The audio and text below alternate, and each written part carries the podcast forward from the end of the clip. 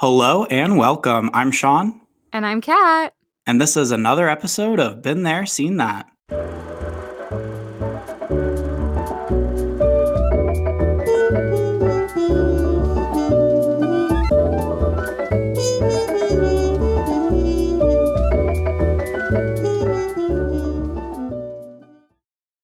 I feel the need. The need. The need for for speed. speed. Welcome back to our 44th episode. It is the final episode on the season two of Road to the Oscars. I am so freaking excited to be here because we are talking about my favorite film of the entire year, and that is Top Gun Maverick.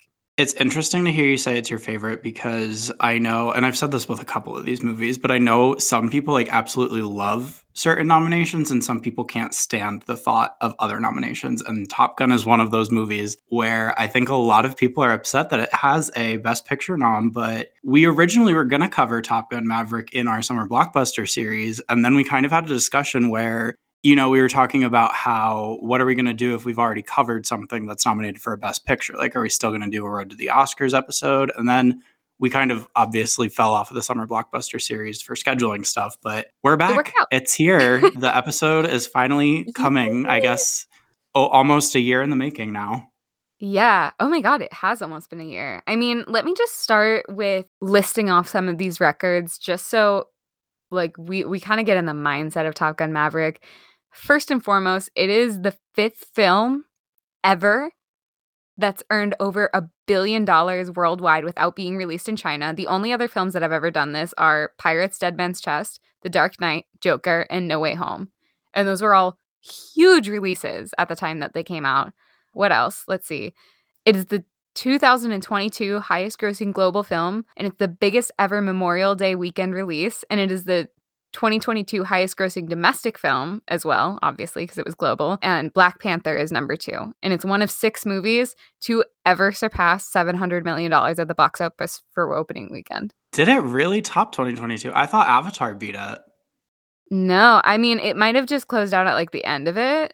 Oh, but maybe. yeah, I mean, from from whatever I was reading, I mean, overall, right now as it stands, Avatar: The Way of Water is the second highest grossing movie like of its lifetime, and it came out in 2022. And Top Gun Maverick is the 12th highest grossing movie of its lifetime, and it also is the only other movie in that list that came out in 2022. Which is, I mean, for those two to make a lifetime, like Titanic is on there at number three and that's for its lifetime when it came out in 97 you know like it is huge for those two to even be in the top 20 Did you expect Top Gun Maverick to be this big? Like when they announced the Top Gun sequel, the long anticipated and awaited sequel, did you think it would be this big? Because I didn't. i didn't think it was going to be this big but honestly most of the reason of that was just because like top gun 1 like let's be honest it's mid it's very mid and it's like it's a great watch of course it's one of my favorite movies of all time like please don't get me wrong in saying that it's mid but like it's you know there's not a ton going on so going into like having this idea of Top Gun 2, Top Gun Maverick, making a sequel of it, you don't expect it to be much bigger than the original Top Gun was. And that was just mostly a cultural sensation. Would you agree? I feel like a lot of people adore Top Gun for a lot of nostalgia, in all honesty. Yeah. But for me personally, like I watched it when I was a kid. So going back and revisiting it and then like finding the love that I found in it the first few times I saw it, like I really enjoyed that. So I think when Top Gun Maverick came out, I was really excited for it and I was really excited to go back into that world. But I didn't really Mhm. know where we were going with the story. And dare they I blew it out of the say water. that like this is one of those rare occurrences where the sequel is better than the movie. And not just that, it takes almost every issue that I have with the first movie, because like you mentioned, it is flawed, and it Mhm. fixes it and it builds on it and it just kind of corrects all the mistakes and it gives the bigger budget of like what the original one could have had. And it makes it kind of like perfect. I completely agree with you. But all that being said, I think Top Gun had to have come out in the 80s. Like, if we were to try and do something like Top Gun today, Top Gun Maverick would not have been set up to be the success that it was. Because in the 80s, when you're thinking back and you're looking back on movies that came out at that time, the CGI and green screen were not nearly as advanced as they are today. So it's easy to just kind of write things off as green screen, but the the writers and Tom Cruise, like nobody wanted this film to come across cheesy. I mean, we talked about this in our Top Gun episode, but I'm just going to repeat it again for those of you who may not have heard it. All of those scenes were shot up in the air, like actually in the air and you you have these imperfections and you have like I even saw like when filming this you know you can see the camera and some of the the window reflections of the planes up in the air but they did they didn't want to like have to go back because it would look fake so I think had both of these movies come out present day, it would have been so different because there wouldn't have been that push to have everything actually recorded up in the air. Let me talk to you about your theatrical going experience because they released Top Gun Yeah. Maverick in a lot of different formats. For me personally, I saw it in Dolby. I saw Mhm. it in 4D and then I saw it in 2D. And 4D personally, that was the second movie I've done in 4D. I don't understand how they're able to kind of just like casually let audience members into those theaters without like seatbelts or any kind of really safety in place because those things are crazy. And I was holding on for dear life for the majority of this movie because it just like the chairs whip you around. And obviously, with all the fighter jet sequences and stuff, it like it was insane, an insane movie going experience. So I don't know if I'd recommend or not. It was it was fun, but brace yourself. But what was your because I know you just mentioned you see the cameramen and stuff, and obviously I think you're gonna see that more likely on a bigger screen. Yeah, um so I saw this movie four or five times in IMAX. Shout out to the Lincoln Square AMC that has the biggest IMAX screen in North America. Pretty dope. Um but I I actually I want to talk about the first time that I saw it because I went on opening night. I went to the first screening. Uh, it was a completely sold out theater. And they brought out, without telling anybody that they were there, they brought out Danny Ramirez and Glenn Powell. And they just like came out to introduce the movie and like say hi. And I have not seen an audience so interactive with a movie since Avengers Endgame came out. Like people were cheering, like people were like sobbing, crying, and you can you could hear everyone's visceral reactions. And like when the film first starts and it does the like the iconic like gong chime, everybody just like broke out into applause. Like it's it's so perfect in the way that it was. And I was so glad that I got to experience it in that way with people who were so into the movie the way that I'm into the movie. And it wasn't just kind of like a, a Friday night, like, oh, what are we gonna go see? I guess Top Gun's out, you know? Oh yeah, it was completely a cinematic experience. Like this is one of those times where you have to be in the cinema to fully get the experience of the audience participation and not in the Mhm. annoying way, in the way that everyone's cheering and everyone's going through this and Everyone's into experiencing it. it together. Yeah, everyone's into it and they're not pulling away because their reactions are genuine with what's going on camera and it's not like the over the top. A lot of the time specifically with like horror movies when you see those in theaters, Annoying. people just go over the top and i'm like look it's scary. We get it. It's not as scary as some people are making it out to be. Like Right. chill. But top gun maverick you're right. I think that experiencing it with a full theater and like you i saw it opening night and it was very similar. I mean obviously i'm in florida. I don't really get celebrities visiting my movie theaters but i did get the popcorn bucket which was There you cool. go. my own victory. So seeing it opening night really like you mentioned just kind of filled you with that sense of joy and that nostalgia that you were looking for in it and it was the perfect environment. And honestly had my first time seeing it been like a flop and people weren't into it i don't know if i would have fallen in love with it as much. I still would have loved it Mhm. but i think that first experience is really what made me fall in love with it and i did see it like obviously i saw it multiple times so i think that might have something to do with it Right. No, I completely agree. And I, I do want to talk about the theatrical release real quick before we actually get into into what the film's about. But this was actually slated to be a Paramount Plus release. And Tom Cruise, as being one of the higher billed producers on the film, fought for this to have its theatrical release and push for it to not be released on streaming for I mean, it just came out on streaming this year and it it's been out since what last summer like he he really pushed for it to have a theatrical release and i think that was well deserved. I think it absolutely had to do with the success of the film. It it just absolutely blew up in theaters and i i was just watching it. I didn't get all the way through it but i was just rewatching it on my computer for uh the for the podcast but it is nowhere near the experience that you get when you go see it on a big screen, especially, oh my God, especially the IMAX screens. Like it, it was shot to be seen that way. I completely agree with that. And I think that another big thing with it was have you seen that clip going around where I think it was it's Steven Spielberg pulled Tom Cruise aside and was like, You saved movie theaters, you saved cinema. Yes. Yeah, I have seen that. That's so special. Now listen, Tom Cruise has made some questionable statements and buffooneries of himself in the public eye. I'm not going to deny that. Yeah. What he's done with Top Gun Maverick and kind of just even with the Mission Impossible movies, I mean, those consistently gross pretty highly. So mm-hmm. Tom Cruise in general is an actor that I would say has kind of helped keep a lot of audience members coming to the theaters and Top Gun Maverick's a prime example of that. We're coming back from the COVID era where a lot of a lot of movies have gotten really used to just streaming with on a service in 2 to 3 months and mm-hmm. it really reduces the amount of time an audience is willing to let a movie sit in theaters. Top Gun Maverick was the first one I think to kind of start questioning that again and w- now we're seeing it again with Avatar. I mean, Avatar's not yeah. coming to digital until now and it's been out for like 3 or 4 months now. Yeah, and I mean, Top Gun was in theaters. I think almost like they kept doing releases of it, like, and it, of course, it's like being released once again because they're doing it. It got nominated for Best Picture, so like this film has consistently been in theaters since last summer, and that's that's quite a feat. Well, let's talk about the plot a little bit, shall we?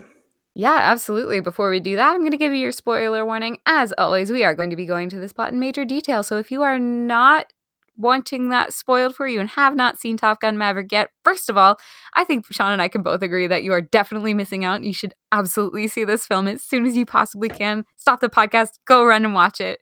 It's on Paramount Preferably before they take it out of theaters again. Yeah, I know. Go go see it in theaters, like begging you, begging you. But anyway, um, other than that, uh, let's get started.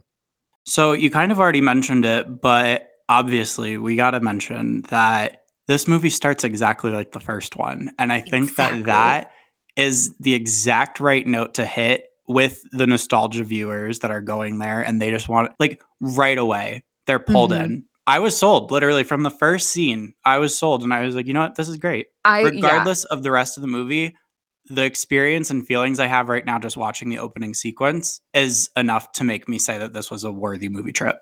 Absolutely, 100%. And, you know, we're opening on the same font, the same text. They actually did change like two words of the text just to uh, modernize it because I think originally it said men and then they changed it to men and women because since Top Gun came out, there are women Navy fighter pilots. Um, so Yay, now they've changed it yay progression! Um but one thing that i read that i love is that you know we're getting that same sequence of the planes taking off and it's like the sun is rising and it, it's gorgeous um and it's it's very similar to the the original top gun. But one thing i read was that kenny loggins re-recorded danger zone as like it, it, was like a new updated re-record of it and tom cruise fought for the original danger, danger zone to come into play and they, they he was like no we're not using a re-record we're doing this exactly how it was. And i think that was like a, a decision that well played off. Oh yeah. I don't think it would have had the same nostalgia if it sounded different than the original. The fact that it was almost right? the exact same opening is exactly why i was engrossed with it. And I mean, right away, we're taken back to Maverick. It's 30 years later. Here we are. And he's still up to shenanigans. He still refuses to conform. Right. And we're opening up on him in uh, some kind of like Navy hangar. I don't know if he's like, I guess he's like living there. I don't know. Whatever. Um, but he's like there with his plane and making his breakfast. And you, you see this like, what I love that this movie does is it pays perfect homage to the first Top Gun without knocking you over the head with it. In the very beginning, we're seeing photos of Goose and we're seeing photos of young Maverick and like kind of calling back to those original Top Gun days. But then you're also seeing photos of Rooster, who you don't know is Rooster yet, but you know, you're you're seeing these new characters getting tied in through photos. So you kind of take like a photo memory photo memory walk down memory lane type you know what i mean like you're doing it through just looking at these pictures he has up on his board right and then you have the shot of him on the motorcycle and he's going into work and he works in like a testing facility for the navy now where they're basically testing these advanced jets and what they can mm-hmm. withstand and we open and you know like i mentioned he's up to no good they are planning to shut down his program, and his program was what exactly was his program doing? They were trying to create like the fastest fighter jet on the planet. So they're trying to push this fighter jet that is beautifully aerodynamic and gorgeous and sleek. It's it's an absolutely gorgeous plane, but they're they're trying to push it up to Mach 10 and they didn't meet Mach 10 by the deadline. Um, and he was like, "Oh my God, we're we're we're supposed to be testing Mach 9 today. Like nine was the deadline." So they're they're pulling the funding because they want to put it into more unmanned research.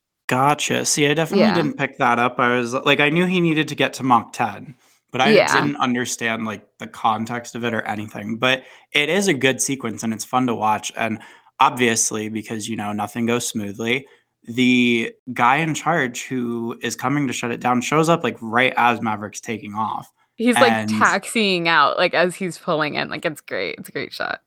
And Maverick, of course, doesn't stop, even though he's ordered to. And he ends up hitting Mach 10. And it's a really intense sequence, but it's also beautiful. I think the use of sound is really good in this scene because it goes back and forth between the loudness of the jets and the engines, and then it just cuts to silence because essentially he's like right on the brink of breaking the atmosphere. hmm Like he's he's going so like he goes hypersonic. Like that's how that's how fast he's going is at Mach 10. And I think well, there's two things about this sequence that I love is that when it when this film first came out, it was circulating in like the quote unquote film community that this was just called the Mach sequence because it was so like iconic the second that it came out and it's beautifully shot. Like you're seeing him fly around the world at, at like daybreak and the, the colors are gorgeous and he's you can even see the curvature of of the chemtrail like as he's flying around like that's how fast he's going you can see the curve of the earth like it's beautiful um and the other thing about this scene that is really funny is that um when they had one take to get this the liftoff shot in and as he's flying over general Cain you know how the li- the roof lifts off real quick Yeah. that wasn't planned. It just happened. And they Oh. just happened to get it on like that one shot they were able to take. That's funny. Wow. Isn't that great? I definitely thought that was part of the the bit. Oh my god. no, yeah. Just kind of everything kind of fell into place for that shot. So gorgeous, gorgeous opening. And obviously, Maverick hits Mach 10 because, you know, Mhm. he's the hero. Everything works out for him. But then he decides to push it and As ends up basically resulting in the jet crashing because it blows up from being overheated.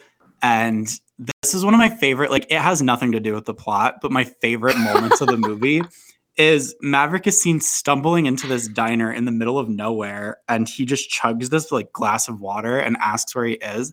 And this little boy goes, Earth. Earth. Every single time I see that scene, it cracks me up. It's just because the little boy is so like awestruck. It's his such a funny line. It's the delivery of the line. Oh my god. I you know, another thing about this film that works really really well is I wouldn't I wouldn't say it's a comedy, you know, it's uh, if you were to categorize it it's drama, but like there are so many comedic lines in this film that make it just so fun and they come out of nowhere. Well, it's the delivery too. Like that's all on the actors. Like the way that they're saying it. And I mean, specifically, I'm thinking of one of Tom Cruise's lines later. Just his delivery on some of his one-liners is perfect, and it really captures and brings that comedic sense to what is towards the end a very intense story. Right. I mean, uh, now that you're mentioning Tom Cruise, let's jump like way ahead into where Cyclone is about to like kick him out of the program and ground him forever. And he's like, you know, I can, what's the quote? I have it literally right here. I just watched this scene. He says, What do I do? Risk the lives of my pilots and potentially the success of this mission, or risk my career by appointing you team leader? And he goes, Sir. and then um, Warlock is like, uh, he's like, I think that was rhetorical Mav. like, th- there's just these funny moments in it that keep it really lighthearted, and they always come at the perfect time. I completely agree. And going back, I mean, obviously Maverick is in a lot of trouble when he gets back, Mhm. and they want to get rid of him, but they need him. And you want to know why? Because we're going back Going to Top, Gun. Gun. I gotta love it. And he's So like, that's you know- basically his punishment. I mean, and it's not a punishment, but like he's confused by it. Right. Well, he's not a teacher. He wants to fly. And the, he's like, you know, I, I came over here to ground your ass or whatever. Um, and despite your best efforts, you refuse to die. I love that. That line was great. Um, but yeah, they send him back to Top Gun and they basically pulled him back because they have a sanctioned uranium enrichment facility that's in an undesignated country. We kind of like don't this is again taking it out of space, taking it out of time. You're you're not really like centering this down to a certain war. It's kind of ambiguous. But basically, this uranium enrichment facility violates the NATO treaty. So the United States is backing up their allies over wherever this is happening, and they're they're going to go and try and destroy this uranium plant beco- before it becomes functional. So that's what the mission is, and that's what they're calling Mav back to do. Is he's training these new fighter pilots to go on and destroy this? Like it's like this impossible mission. And this is kind of where we get introduced to the group of candidates that are going to be going after spots on this mission, and it's a really fun sequence getting to know them because we go with Maverick to the bar and he runs into an old flame Penny, who's played by Jennifer Connelly, another 80s icon. Which I want to ask you, what were your thoughts on a new love interest? Okay, this is one of those things that I think was debated highly for this film. I really liked it, truthfully. And I'll tell you why. Because I think it would have fed into the unrealistic standards. If if he were to still be with Charlie, I don't think it would have been as realistic, you know, and I really liked the callback to Penny and how she's just kind of this one off line that they say in Top Gun. Like, oh, yeah, you took out an admiral's daughter, Penny Benjamin, and took her out for a spin one night and on like one of his old jets. And I think it's just more realistic kind of calling that back. And they had said, I don't remember who said it, but someone said it in an interview that like it kind of would have been weird if she was like this teenage flame, like fling that he had. So they made this relationship very on again, off again. And I think it I think it works really well. What do you think? I think one of my biggest issues with the first Top Gun was that they didn't flesh out the romance subplot enough, which is what they fixed with this one. I feel Mhm. like his relationship with Charlie is very for show in the first one. Like they never really flesh it out. They don't really show them do much apart from when they're just having like these intimate moments. Whereas with Mhm. Penny, like you're seeing them talk to each other and you're seeing their vibe together. And then you kind of see them start to have a relationship. I mean, from the beginning, she welcomes him back to town and she owns the bar that he goes to, which going back to the plot, that's where he meets all the candidates. Um, they're all kind of there playing pool, and you get a little bit of each of them as they kind of bicker and banter with each other. And that's also where you get the callback to Great Balls of Fire with Rooster, who's Goose's son, and we're now introduced to him. And it's a really fun callback, which kind of sets Maverick back. Like Maverick gets emotional at this moment, but it cuts right to the next day, and we are on the first day of school.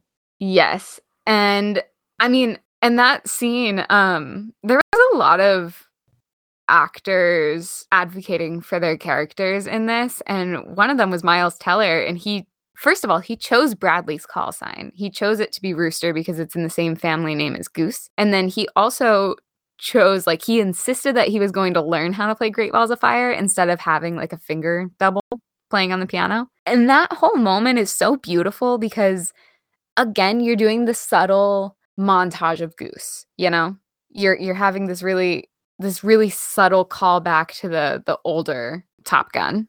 Well, and that's one of the things that I think the sequel does so well is it sprinkles the right amount of nostalgia and connects just the right amount of the first one while also giving you like new characters to like and new storylines to follow. exactly. I think all the new characters that they introduce are so perfect. And hold on can we just talk about miles teller for a second and how he is the absolute perfect son of goose? Like they look so alike See, it's funny because I'm not usually the biggest Miles Teller fan. I, I couldn't tell you. I think honestly, it was the Fantastic Four remake that I was like, what are we doing here? Especially like following Yeah. the Divergent flop. I was like, come on, you had potential here. But I, I agree with you. I do think he was the right choice for this role. And Glenn Powell was actually up against him for that role. And the only reason that Hangman is such a big character in this is because they loved how much, like, how great Glenn Powell was in the auditions.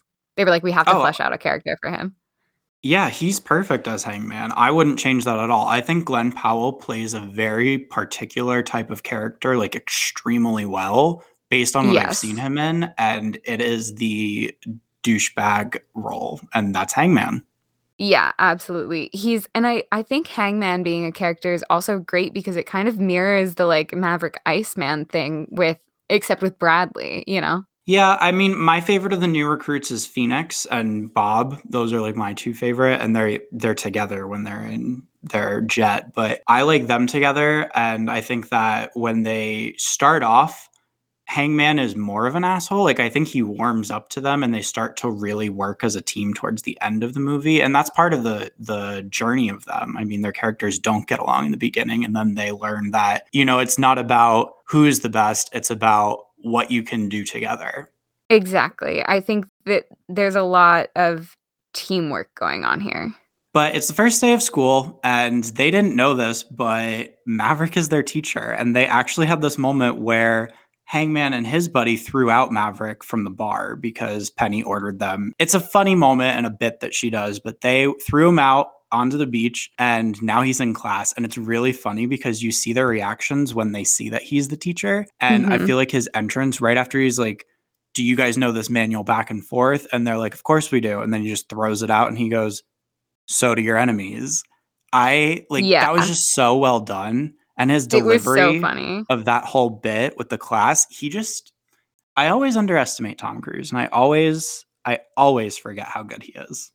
Yeah, he's so good, and that that whole the writing of that whole sequence was also awesome, like, just introducing him in after he had this really embarrassed like, they throw him out of the bar, you know? He gets thrown out of the bar by his students, and he comes in, and they're like, "Who's gonna teach us? We're the best of the best," and, you know, it's this guy that they literally threw out of the bar the day before. But that brings us right into the training. There's a lot of tension between Rooster and Maverick, and you learn later on that Maverick had pulled Rooster's papers when he wanted to enlist in the Navy, and that kind of set his entire career path back 4 years. So he holds that against Maverick, as he should. That was like not cool. But then you learn that Maverick still kind of has this emotional baggage and guilt that he feels over Goose's passing from the first movie. So I think giving the characters a little bit more of like an emotional depth really opened up the possibilities for some some really good character moments that the first one was lacking. Absolutely, and, you know, you're automatically introduced to this this animosity that Rooster has towards Maverick, and I think what makes that relationship so great is that Maverick has nothing but love for Rooster, and he's like, "I just see my my best friend in this kid," and, you know, he he almost, like,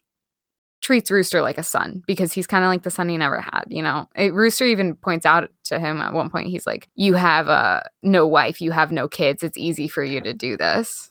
Yeah, there's some there's some intense moments specifically between Rooster and Maverick that they they know how to play with the emotional people in the theater. But sure. let's talk about this training because one of my favorite things was a couple weeks prior to Top Gun, all of the Dolby movies came with like an advanced clip from Top Gun Maverick and it was the training sequence this first one. It's one of the best scenes in the movie. Yeah, this oh my god, so are you talking about the first dogfight? Yeah, the dogfight training. Oh my god, all of these dogfights are so good and really what makes the movie as a whole. Like these action sequences and let's be honest, one of the things that's flawed about the first Top Gun is that it's just dogfight after dogfight after dogfight and like there's nothing, there's no story going on underneath it. But the dogfight is what makes Top Gun Top Gun. And I mean that first part where he he's like, "Good morning, aviators. This is your captain speak." I'm I'm not even gonna lie to you guys. Every time I go to work, I'm like, "Good morning, aviators. This is your captain speaking." You're um, living your but- Top Gun fantasy. A little bit. Um, but that that first dogfight where they're like, "Oh, he must be somewhere behind us," and Mav like pulls up sideways between the two planes and goes right up. So good. just this entire bit i mean again we're getting these character moments with the new people and you're seeing them bicker and banter and not watch out for each other and it's resulting like they're all trying to one up each other and it's resulting in them getting picked off by maverick and as punishment they're all doing push-ups Mm-hmm. And it's it's so funny, and like you can see Rooster really take it hard on himself because of that like personal vendetta he has against Maverick. And like he he does more push-ups than they're telling him to do. And Hondo tells him, you know, man, stop. Like you're good, you're good. You you did your quota, you're good. And he won't stop because he's punishing himself for letting Mav win. Well, there's also these bits where he tries to one up Maverick, and Maverick just literally knocks him right back down. So I think it's kind of this like moment of respect your elders a little bit. Again, Yeah. like he's totally valid in his feelings, but I think doing some of the stuff that he does just to be like pissy with Maverick is unacceptable. Yeah, I mean, he he's a kid, you know, and Specifically in this dog training sequence. I mean, let's not forget when he almost crashes the jet to try and be like, I'm I'm more ballsy than you. Well, yeah, they do that Cobra move, and then you know Mav ends up getting in trouble for it because at the end of the day, he is his teacher. But you know, who do you blame that on, the student or the teacher? Because Maverick, I mean, they're they're both pushing that that floor up to like or that deck up to what is it? I think it's like seven hundred feet before they finally pull up. And I thought it was like 300. Like it's close. Yeah, they they go real close in this like Cobra move. And at what point should he have pulled out as a teacher? I think that was a great thing to use because it shows that personal relationship between the two of them without saying a lot of words. You're right, but then Maverick also has his other intentions with it because when he's in the office getting disciplined for it, he's like, "Well, the mission that we're running, they're going to have to be flying lower than that. So what's wrong with that?" And that's another one of those funny moments where they're just like, "You do not break the deck without." Asking for my approval first and then as they're disciplining him like at the end of it all he literally hands them a paper and they're like what's this and he's like request for permission to lower the deck and like Yeah. again, there's just these beats of comedy that really do land well. But that's kind of it for the first training in dogfights. Then we start to expand again on the romance plot.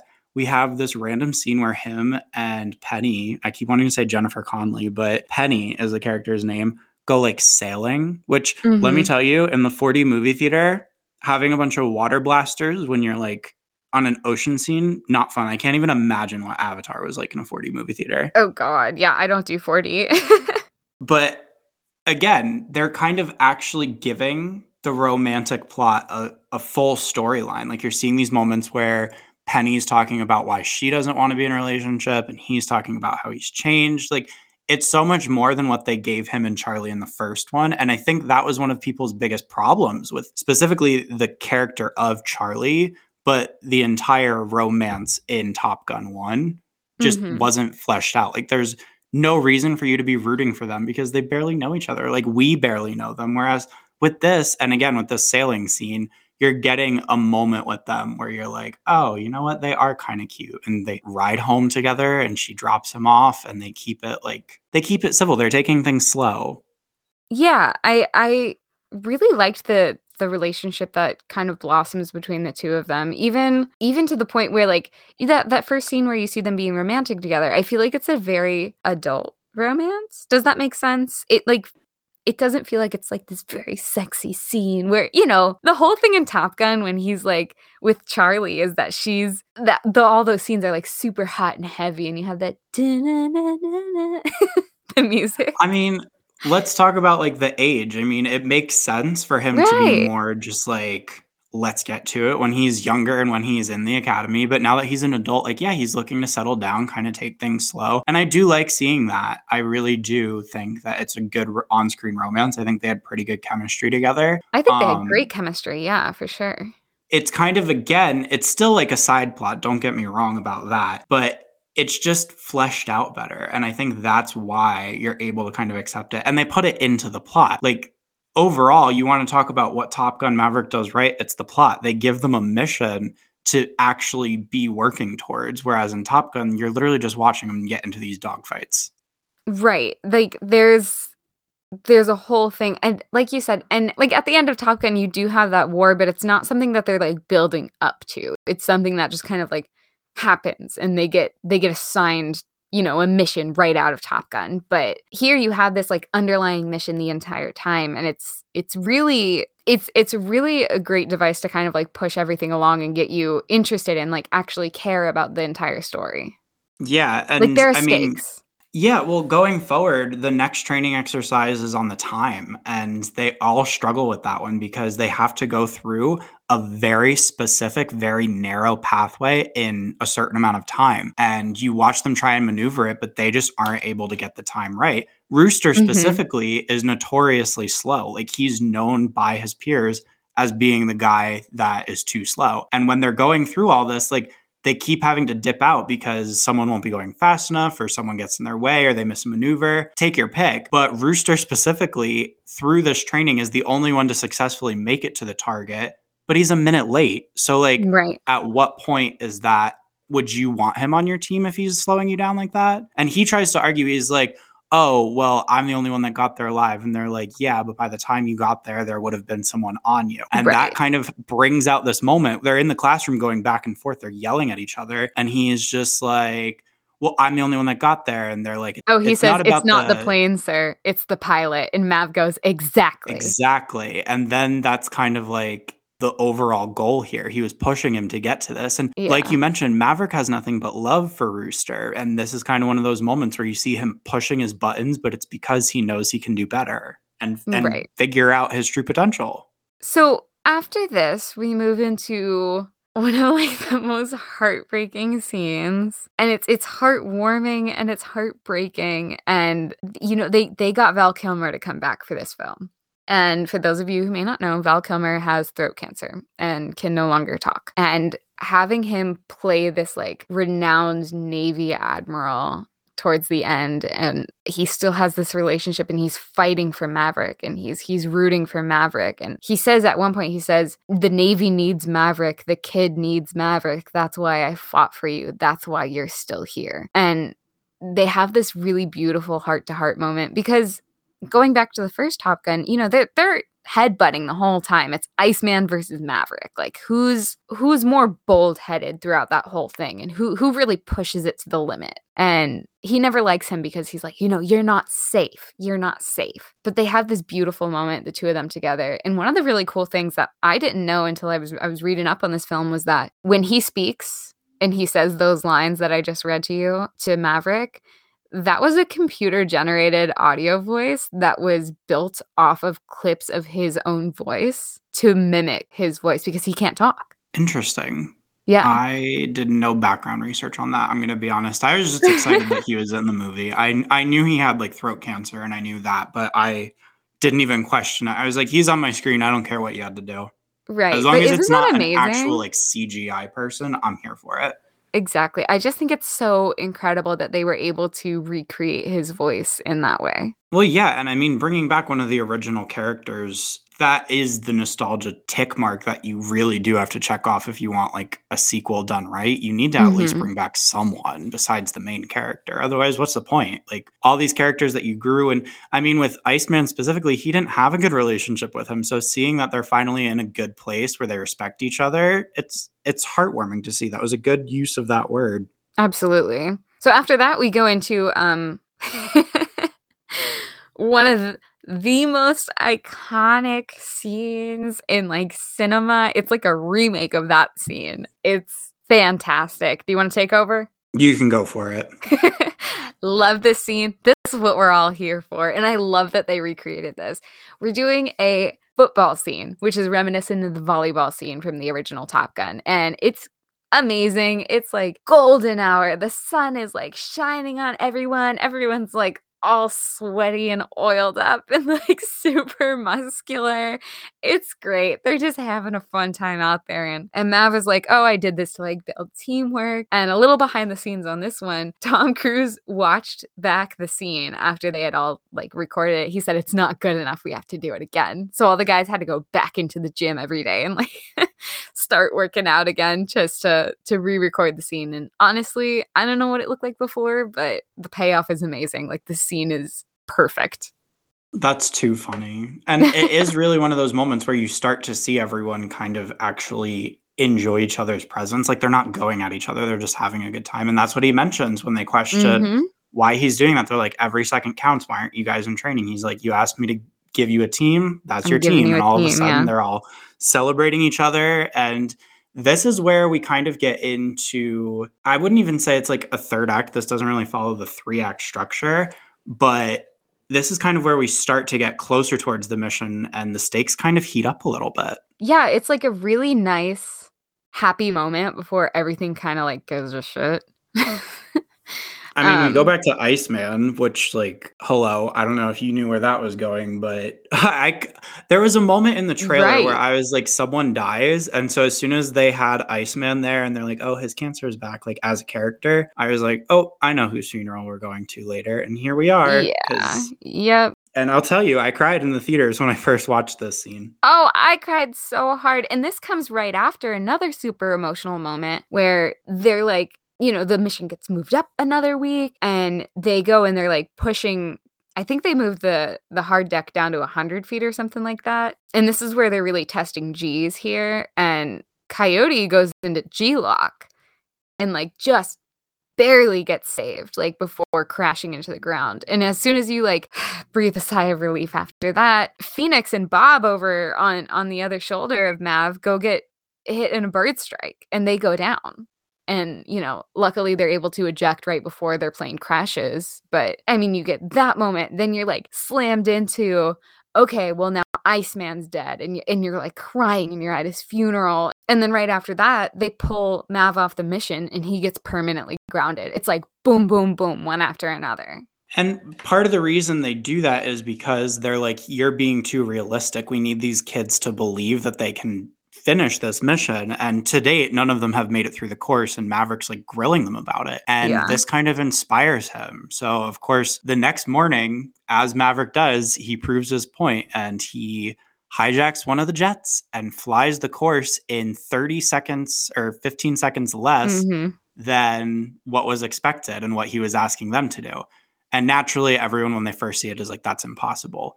And he does it honestly effortlessly. I mean, obviously, he went through a lot of body stress and you can see it. Tom Cruise does a really great job. And I think part of that is because they were actually flying these jets. But yeah. I don't know if they were hitting 10 Gs the way he was, but they were No. definitely hitting Gs in that jet. Yeah, and he does a great job. He goes right through the course, and all of a sudden, everyone's like, okay, I guess that this course is doable. And that gives them enough belief in Maverick to do the mission to actually like bring him back. And not as a teacher, they're bringing him on the mission now. right. And that's where we get that quote that I brought in earlier where he's where he's like, um, you know, do I risk my car- career by appointing you team leader? And the next shot you see is him in his white navy. What are those called? They're- That's like their formals. Yeah. Yeah, the formal. And it's him going to Penny. So, I mean, you know that something serious is going on because he hasn't been wearing any formal wear yet. Right. So he goes up to Penny and I I love how this scene was entirely like overscored with music and there's no music. I mean, there's no music. There's no dialogue here, but you know what's going on. Show don't tell, baby. Like that's what that's what this whole scene is. Like they're showing us he's going off, like he's been selected as team leader and he's going into this mission that is notoriously dangerous and he might not be making it back. And I don't know about you, but I did not like totally cut out the idea of Maverick dying in this film. Like he he could have died.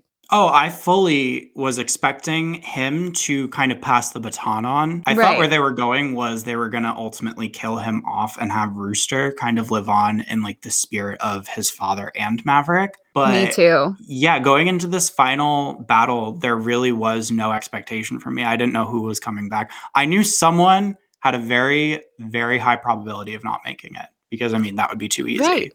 I mean, that's what they set you up for. And what's so wonderful about films like this is when you don't have any faith that any character is going to come out of that last scene alive. They have you on edge. And, you know, it, we're talking through it right now. Obviously, they all do make it out and everybody's okay in the end. But like they set you up to make you believe that, okay, we might be losing somebody. Cause you know, there's films where it's like, I don't know, when you go to see the Harry Potter movies, right? When they were first coming out, you're like, okay, there's seven books. Like, we're not losing Harry in like the first one. You know, he he goes in to retrieve the Sorcerer's Stone, and you're like, well, he's not gonna die.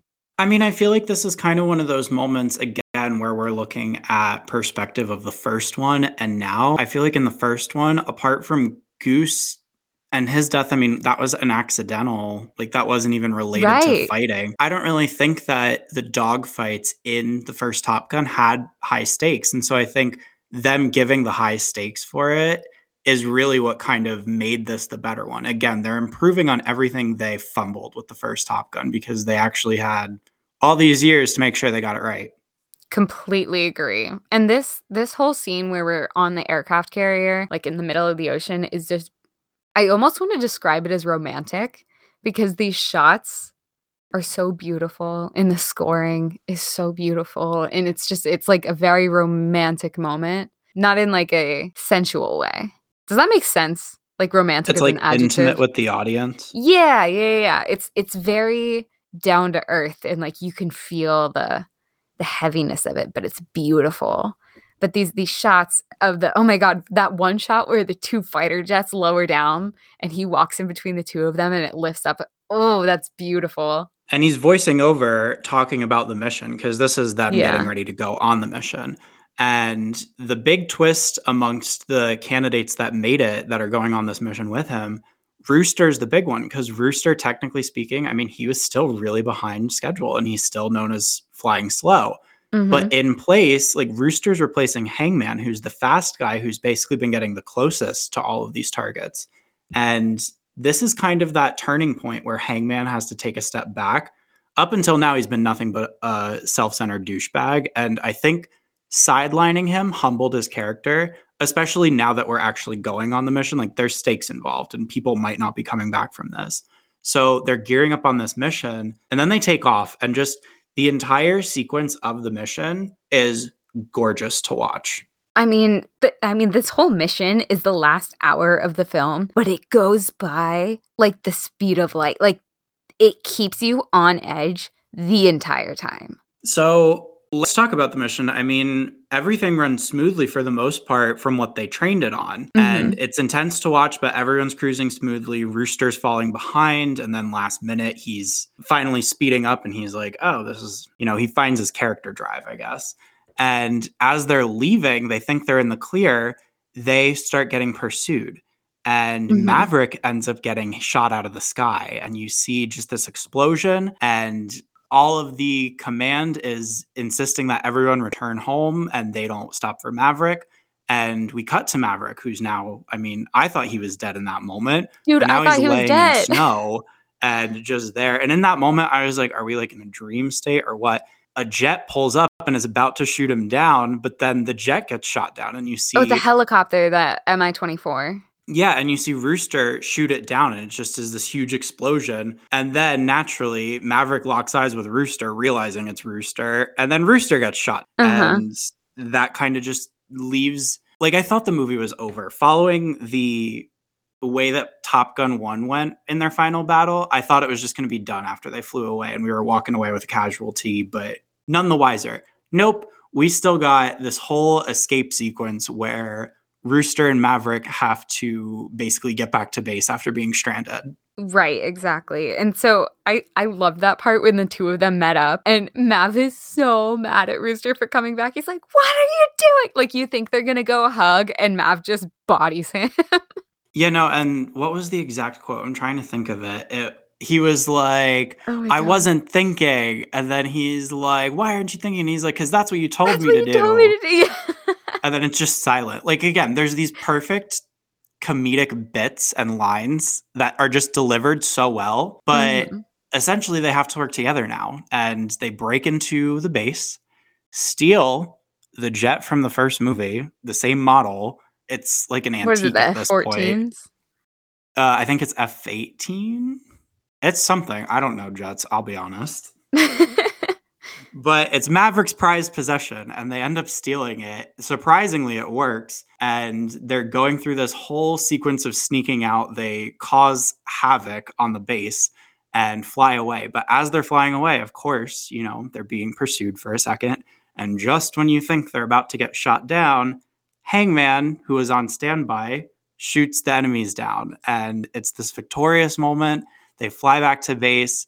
They do the flyby from the first movie, which yeah. who doesn't love that moment? I again, the perfect amount of nostalgia and callbacks are in this movie that it just comes together very well and it made a worthy sequel that in my opinion surpasses the original. I agree, and I think one of the moments that was really special and I mean, it's it's very, very sad, but when when they're they kind of have that all hope is lost moment where they're getting trailed by the SU-57 yeah, the SU-57, and, you know, they they're going up in the air and, oh my god, when he's like, "Rooster, eject, Rooster, eject," and the eject button isn't working, and you're like, "Oh my god, this is" like, he cannot die how his dad died, like, he cannot like, it's a jammed ejector seat, like, it's not going off. So Were you're you stressed? I was so stressed. I was like, "He's either gonna hit the canopy or they're both going down." Like, there's no way. And then Hangman comes out of nowhere and just like, boom, boom, and the, the SU-57 goes down, or the yeah, SU-57. Oh my god, so good, so good. I can My just picture you sitting in the theater like wiping your tears away and applauding. I was sobbing. My whole theater was like cheering, especially because Glen Powell was like in the audience. So that was like very cool. His were, like, heroic moment. Everyone had to show their love. Right. And so I- agree. I mean, they go back to base and everything's great. And then Rooster and Mav have this like beautiful hug that again is very reminiscent of the Iceman Mav hug from the first one, where they all kind of like mm-hmm. make amends. But yeah, then Mav and Rooster are working on a Mustang. And then Penny and her daughter are there, which means like Mav made it work with Penny and he's kind of like settling down. And And you get the money shot of them taking the jet for a ride. oh, the money shot, man. Gorgeous. And then credits roll. And that is Top Gun Maverick. I always- worthy of I- the wait. Yeah, absolutely. 36 years in the making, dude. Crazy. I, I definitely, this is so funny because when we were planning this episode, I was like, dude, we're going to need more than an hour. Like, when we first did the first Top Gun episode, we were like, we're going to need so long because we love this movie. But I think we both get so excited and talk so fast through these films that it just Oh, like yeah. shot by. And there's just not that many layers to the plot. I mean, there's the training, there's the Mhm. mission, and there's the victory. Like, exactly. it's a very simple plot to follow. And I mean, even getting to where we are now, just based on that, like, I think that's good. And that will bring me to my question of the week, which I haven't asked you person to person in two weeks now.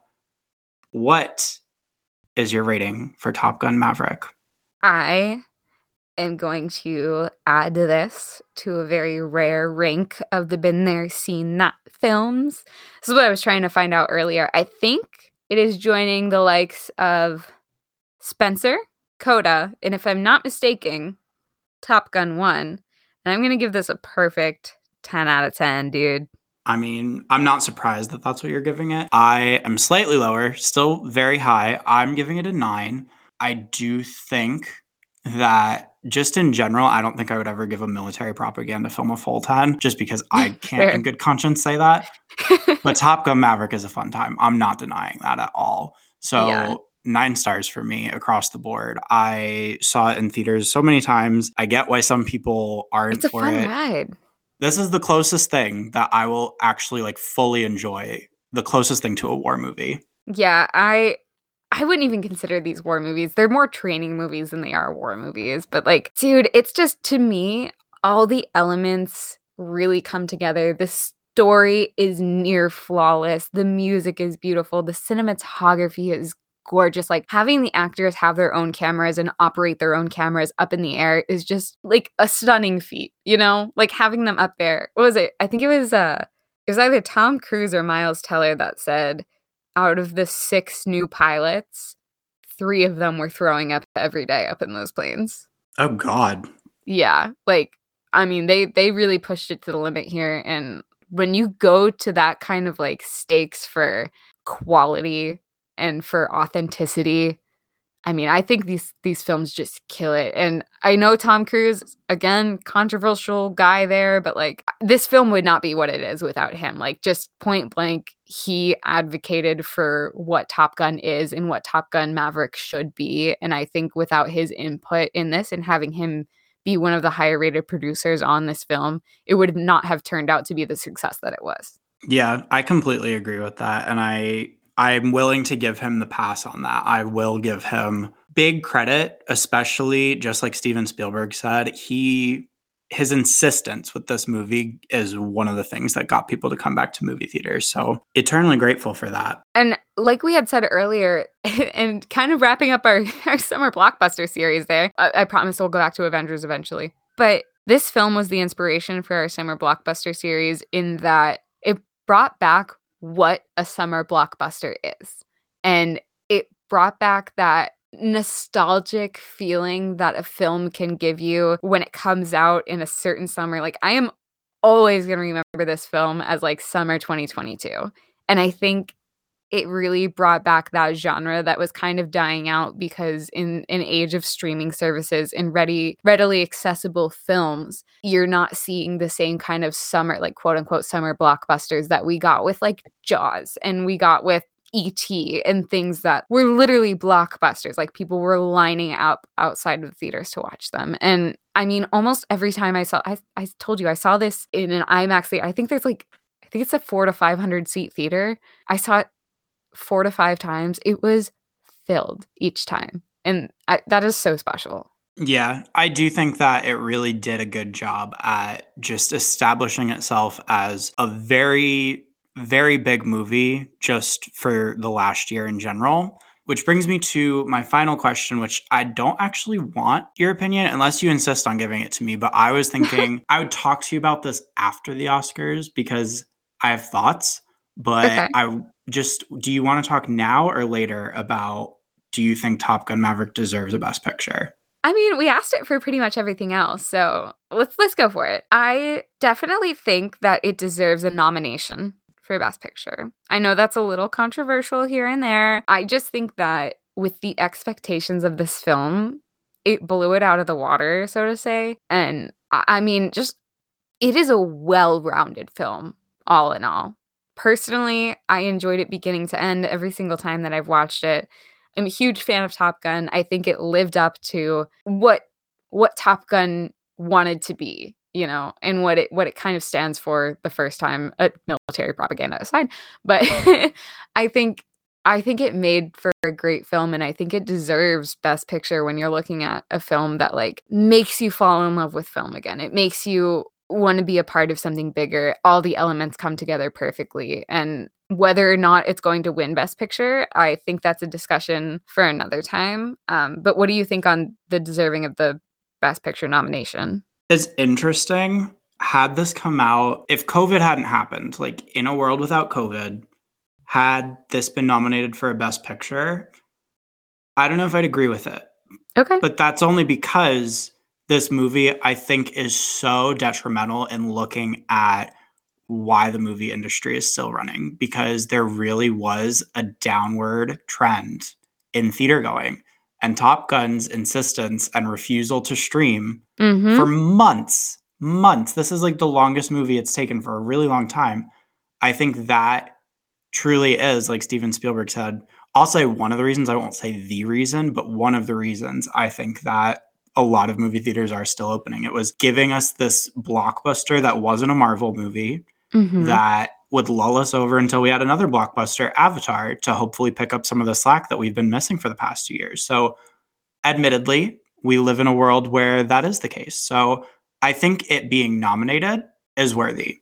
Let's I talk next time agree. after we hear who wins, and I'll give you my thoughts on that. Because if Top Gun Maverick wins, I'm going to have some things to say. And if it doesn't win, I'm also going to have some things to say. But I'll Fair go ahead enough. and wrap up there. If you guys enjoyed today's episode, go ahead and be sure to follow us on Instagram at BTST Podcast. And if you want to let us know what you thought about Top Gun Maverick, any of the other Best Picture nominees, or any of the movies you've been checking out lately, go ahead and send us a message at btstpodcast at gmail.com. Be sure to subscribe if you enjoyed today's episode and give us a rating on Spotify if you wouldn't mind. That helps us out a lot. Don't forget that we are still running our giveaway. This is our last episode to promote our giveaway on. So we have a $25 AMC gift card if you share any of our posts and tag us in it so we're able to see it, or if you subscribe to our Patreon for as little as $1 a month. Um, other than that, we will see you guys next time for our Oscars recap episode. I look forward to it and I'm very excited to see the winners. So I will probably be texting you throughout it all, but oh, we duh. will get our reactions and thoughts out to you guys soon. So until then, I'm Sean. And I'm Kat. And this has been another episode of Been There, Scene That. Thanks for listening. Bye.